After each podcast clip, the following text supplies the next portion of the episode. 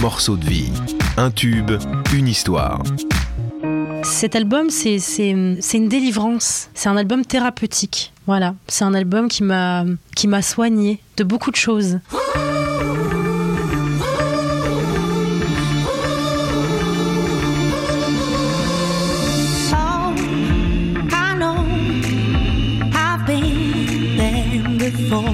Bonjour et bienvenue dans ce nouvel épisode de Morceaux de vie. Un peu plus de deux ans après le succès de Chapter One et du tube I'm Sorry, souvenez-vous. I'm back to my old ways. I don't know what happened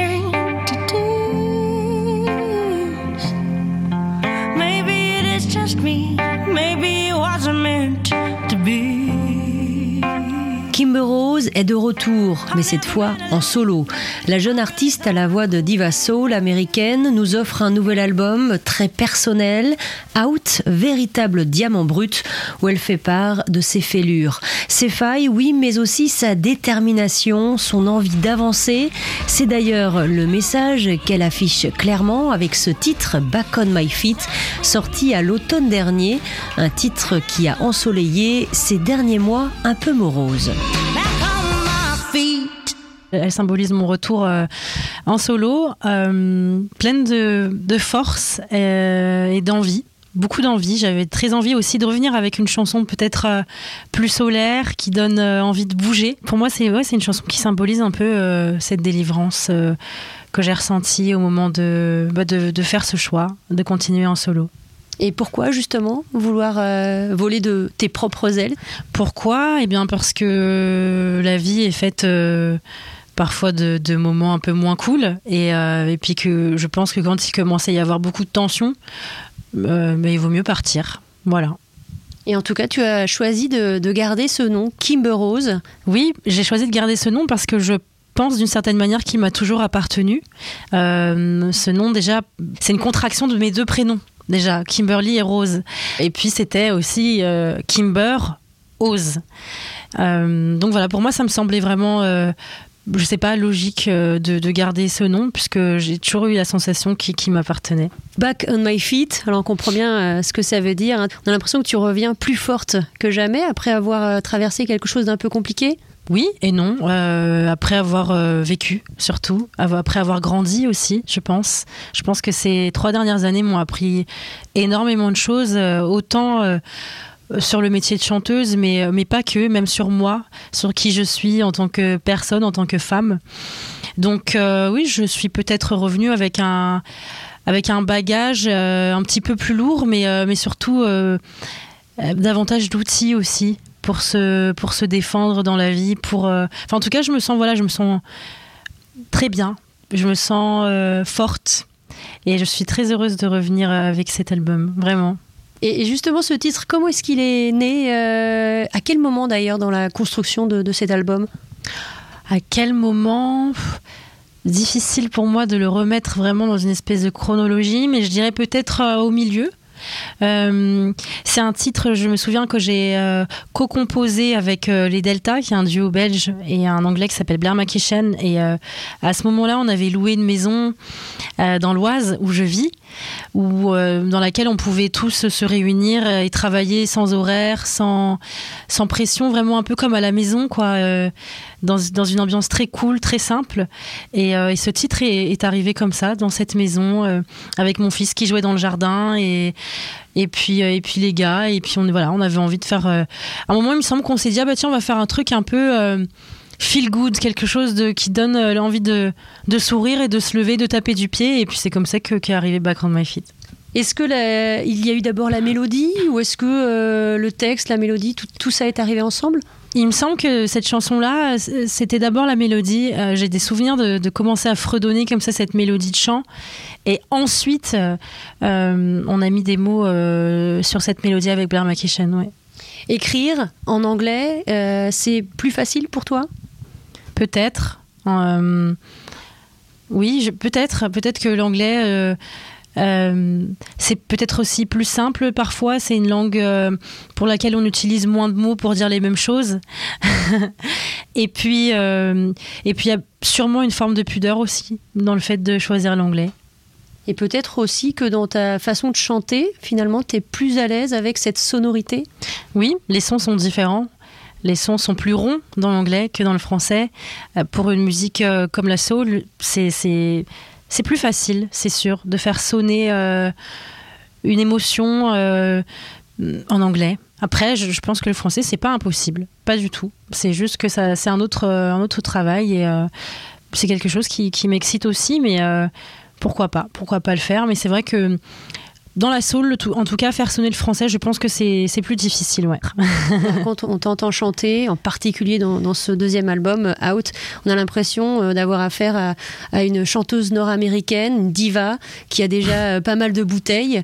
Et finalement, on se dit, bah non, elle est toute jeune et elle a euh, cette espèce de, de, coffre et ce timbre extraordinaire. Merci.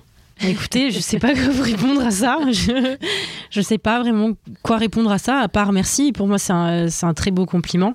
Euh, c'est cette diva dont vous parlez, euh, euh, noire américaine à grande voix, c'est un peu l'archétype de, des, des, chanteuses qui m'ont fascinée, que j'ai écouté des heures durant et que j'écoute encore aujourd'hui. Donc pour moi, c'est un merveilleux compliment. Alors quelle chanteuse, quelle diva Ella Fitzgerald, Aretha Franklin? Ouais, Etta James. Etta James que je trouve euh, extraordinaire. Euh, puis il y en a plein d'autres. Dina Washington, enfin, je ne pourrais pas toutes les faire parce qu'on va rester à tout, tout, l'après-midi, mais euh, il y en a beaucoup. Donc ça, c'est des choses que tu écoutais justement, que tes parents te faisaient écouter quand tu étais plus jeune? Bizarrement, c'est venu plus tard. J'ai découvert vraiment la soul et le jazz à 18-20 ans. C'est venu plus tard, euh, quand j'étais étudiante en fac, euh, où j'ai fait la rencontre euh, d'amis à l'époque qui, qui m'ont fait écouter cette musique. Et là, vraiment, oui, j'ai pris vraiment une, une grande claque musicale. Est-ce qu'il y a un titre en particulier que tu as, que as pu écouter et, qui a été un vrai déclic pour toi, justement? Il y en a plusieurs, mais une chanson de Billie Holiday qui est très triste, qui s'appelle I'm a Fool to Want You. I'm a fool to want you.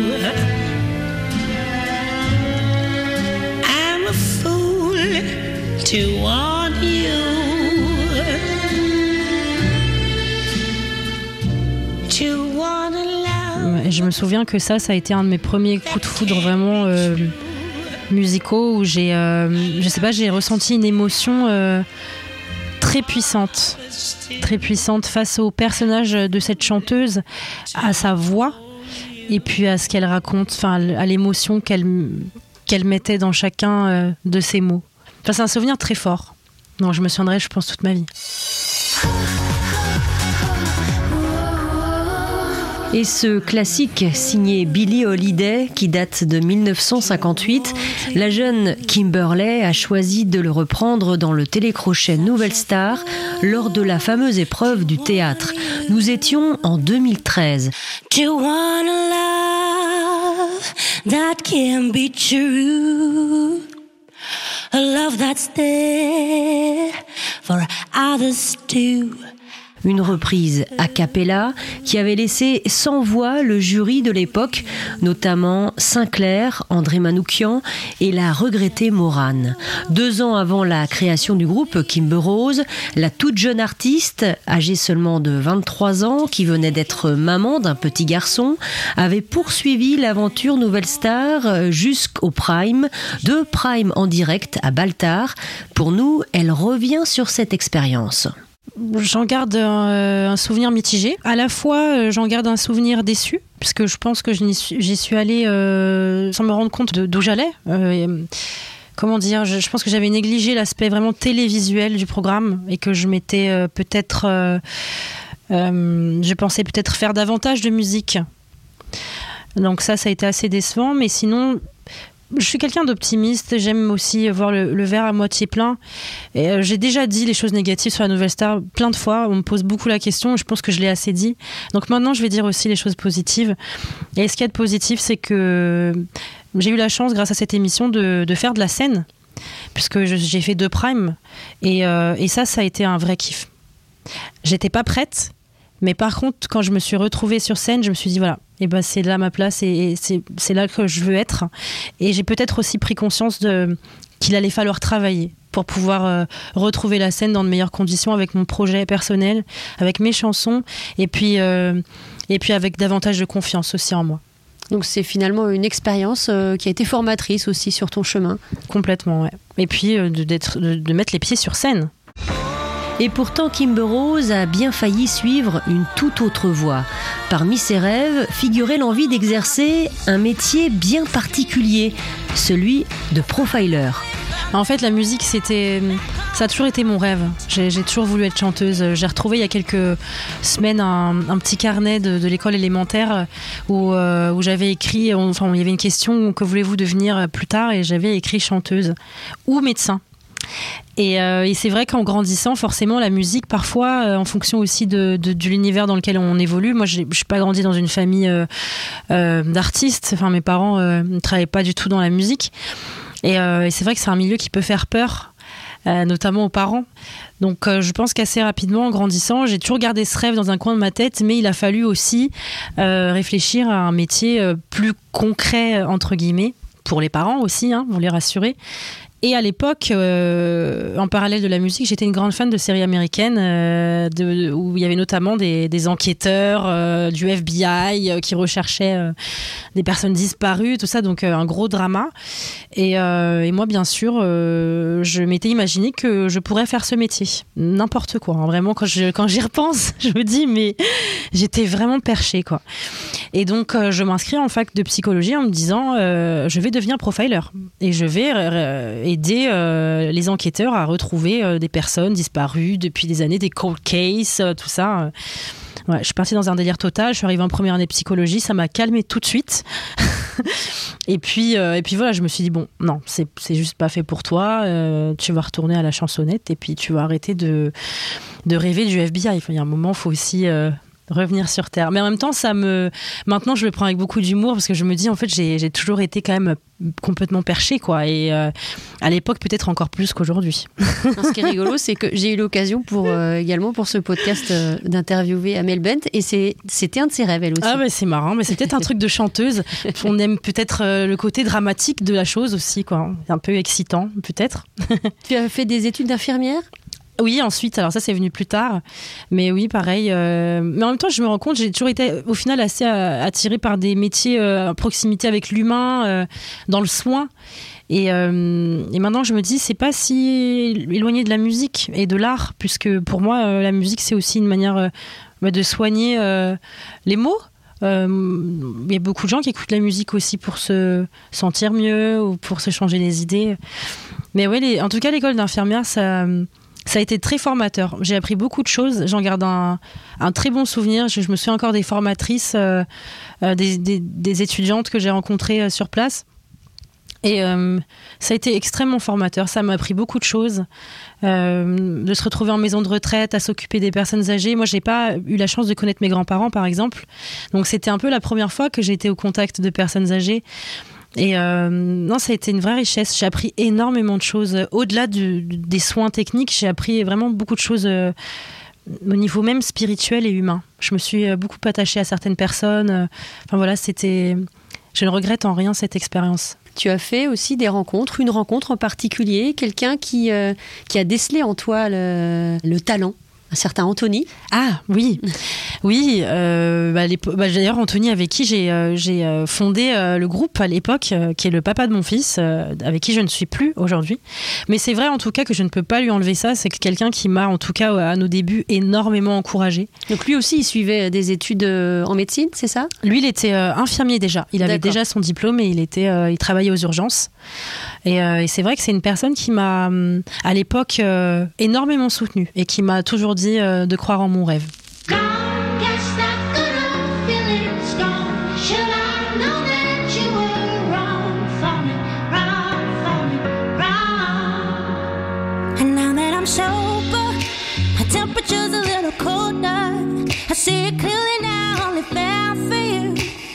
Cause I was young, dumb, and broken. Out, c'est le nom du nouvel album de Kimber Rose, album toujours très influencé par la soul et le jazz, 14 titres parmi lesquels une reprise, Sober, que Kimber Rose s'est véritablement appropriée en y mettant un peu de son vécu. Oui, en fait l'album pour moi c'est un album qui raconte euh, ma vie en fait au final euh, ou alors peut-être parfois euh, j'emprunte aussi à des gens qui me sont très proches. Je m'inspire beaucoup de la vie de, des différentes émotions qu'on traverse et, parfois aussi ouais, mes amis c'est vrai qu'ils se retrouvent dans certaines des chansons parce qu'ils me racontent des choses qui me touchent et puis ça m'inspire et puis pour cette chanson Sober, c'est c'est mon producteur euh, Fabrice Nataf qui a qui m'a envoyé cette chanson. Et euh, au début, je, je dois avouer que j'étais euh, c'est pas que comment dire, c'est pas un rejet, mais j'étais je voulais écrire mes chansons, je voulais être auteur de toutes les chansons.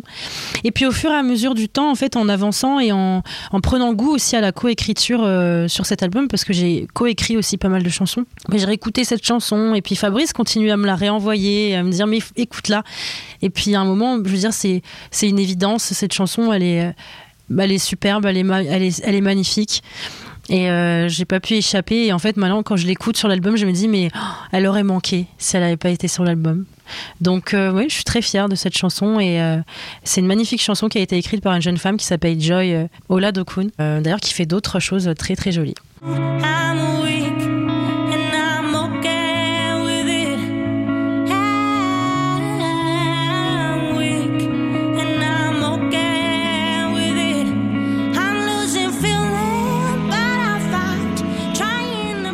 Ce titre Weak and OK. Tu montres tes failles. Je me sens moyennement bien, je suis faible, mais, mais ça va. Voilà, je, je fais avec. Ouais, c'est ça. C'est une chanson qui parle de, de s'accepter, d'accepter les moments où ça va moins. Peut-être plus que des faiblesses, je parlerais plus de vulnérabilité. Le mot faiblesse, au final, il est parfois assez négatif, en tout cas dans notre société. Mais euh, oui, ça, fait du bien, je trouve, de pouvoir dire euh, bah, je suis pas au top, mais c'est pas grave. On peut pas être tout le temps à 100%, à 150% comme euh, on essaye de nous faire croire qu'il faut l'être. Euh, je sais pas. Moi, je.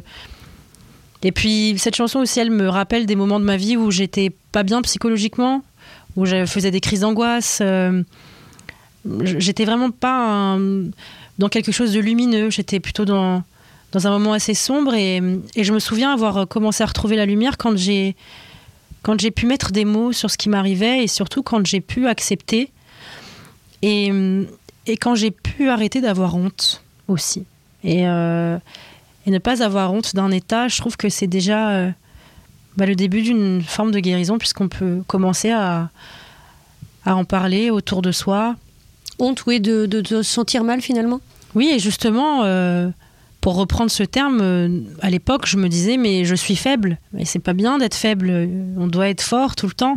Quand j'ai compris que, bah, déjà, ça arrivait à beaucoup de gens, pour ne pas dire tout le monde, que c'était pas grave. Déjà, je me suis sentie beaucoup mieux. Il y a eu un. J'ai pu souffler un peu. Et puis surtout, encore après, euh, l'étape d'après qui m'a fait énormément de bien, c'est d'en parler. D'en parler autour de moi euh, et, même à, des professionnels, des médecins, psychologues. Et là, j'ai commencé à aller encore mieux. Et ce qui m'a fait aller encore mieux, c'est Kimber Rose, c'est la musique, de pouvoir, euh, d'avoir la chance de faire un métier qui me passionne plus que tout. Donc Out, justement, le titre, on évoquait tout à l'heure, c'est un peu ça aussi? Oui, Out, c'est la liberté.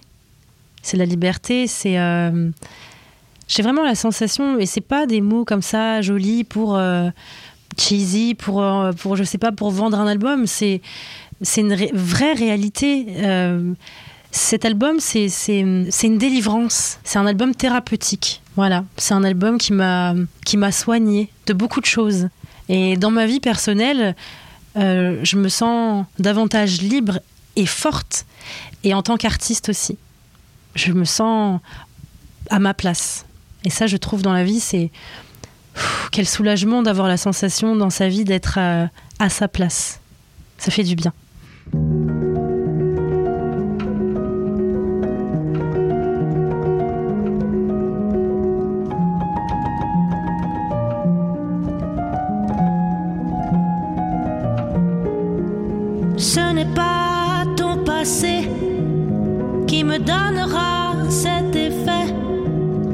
Ce je ne sais quoi, tu ne l'as pas.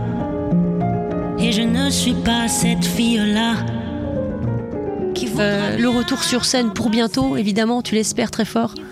Je, je, prie tous les jours, euh, je fais du vaudou, euh, je fais des incantations euh, de toutes sortes. Je touche beaucoup de bois en ce moment. Je ne passe plus sous les échelles. Enfin voilà. Oui, bien sûr, je, je l'espère de tout mon cœur. Ça, ça manque vraiment cruellement. C'est très dur, je trouve, de ne pas savoir. Mais bon, on y croit.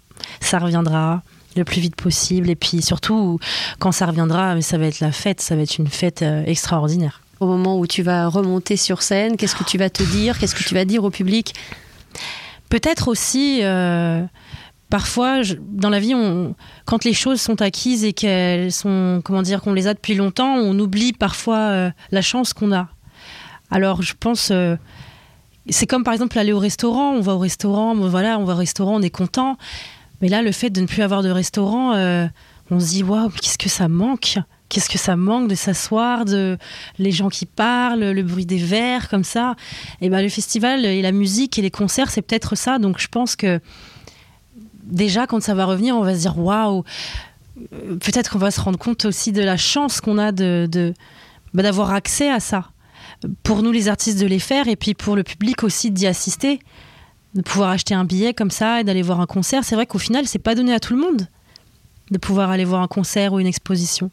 Donc ça, j'espère que ça durera pas parce que les êtres humains, on, oublie toujours d'un moment.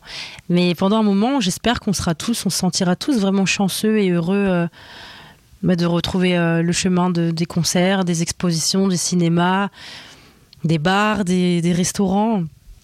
Mais moi, je pense que le, bah, j'imagine après, mais euh, le premier concert, oui, ça va être des frissons partout. Je pense que je vais pleurer comme une madeleine et puis voilà. Merci beaucoup, Kimber Rose. Merci. À bientôt. À bientôt.